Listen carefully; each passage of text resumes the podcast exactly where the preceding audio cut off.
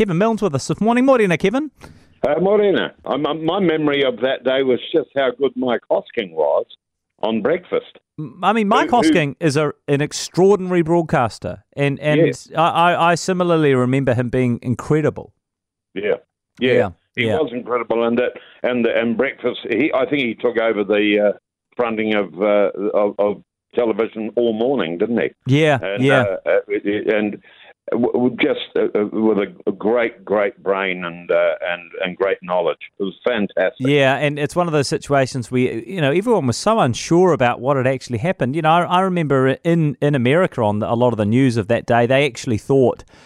Um, at first, that it was an accident. When the first plane went in, a lot of people thought, "Oh, this is just a terrible accident." Um, but of course, it you know became clear pretty soon thereafter that it was much more sinister than that. Anyway, Kevin, uh, you want to talk about a discovery you made during lockdown?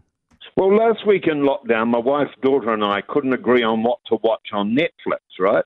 In an effort to break the deadlock, I came up with a pretty weird compromise. Why don't we watch a nature movie? None of us had watched one for years. Listeners will remember the old days. Six o'clock on a Sunday night, we'd sit with the kids and watch Our World.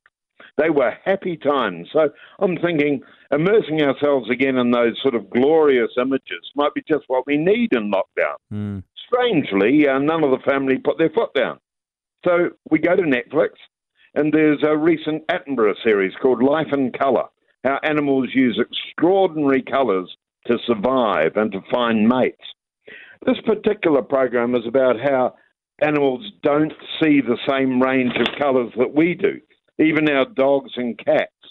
And Attenborough's camera crew had technology that allowed the viewer to see the wild exactly how predatory animals see it. It showed us why zebras' stripes, for example, far from making them stand out to predators, actually confuse them. The stripes make it extremely difficult for predators to work out how far away the zebras are, which is crucial when it comes to the big pounce. Anyway, for three nights in a row, we watched this nature series, enthralled. That wasn't all. Now, David Attenborough fans again, we watched the documentary made at the age of 93 called A Life on Our Planet. Mm. Attenborough calls this his witness statement after a lifetime of making wildlife documentaries. He says he's seen the universe as a unique and spectacular marvel, but, quote, we're sending it into decline. Our planet is headed for disaster.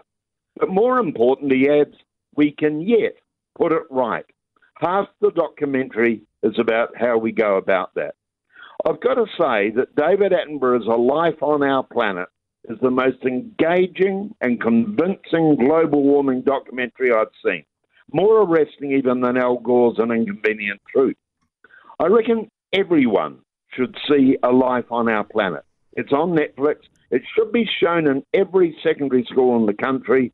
The irony is that I wouldn't have watched it myself had we not been bored and stuck for something to look at during lockdown. Yeah, yeah, I've heard it's amazing. I, I, haven't yet seen it. I'm sorry to say, Kevin, but that could be a good option, I reckon. Um, Yeah. Because uh, yeah, it sounds it sounds remarkable, and I can't think of a single David Attenborough nature documentary that hasn't been remarkable. It's one of those. Um, it's a very good compromise choice, don't you think? A David Attenborough. Yes, I, yes. I, the extraordinary thing, of course, is that he's got the files. Yeah. He's got the video library of everything. He can actually show you what's going on, what's Yeah. going wrong. Yeah. Um, and uh, rather than just talk about it. But I think the other thing is if you're thinking of watching it, there's a lot of positivity uh, around how we can fix this big problem. Yeah, yeah. So it's Um, not all just doom and gloom and the world is over. Yeah, that's Yeah, right. yeah. That's right. Oh, that And, sounds uh, good. So, uh, which I think the inconvenient truth was fairly solidly uh, Mm. sort of negative. But, but I mean, I thought it was extraordinarily good. But this, you you don't want to miss it. Really important stuff, Mm. for goodness sake. Mm. Yeah. Oh, sounds fantastic, Kevin.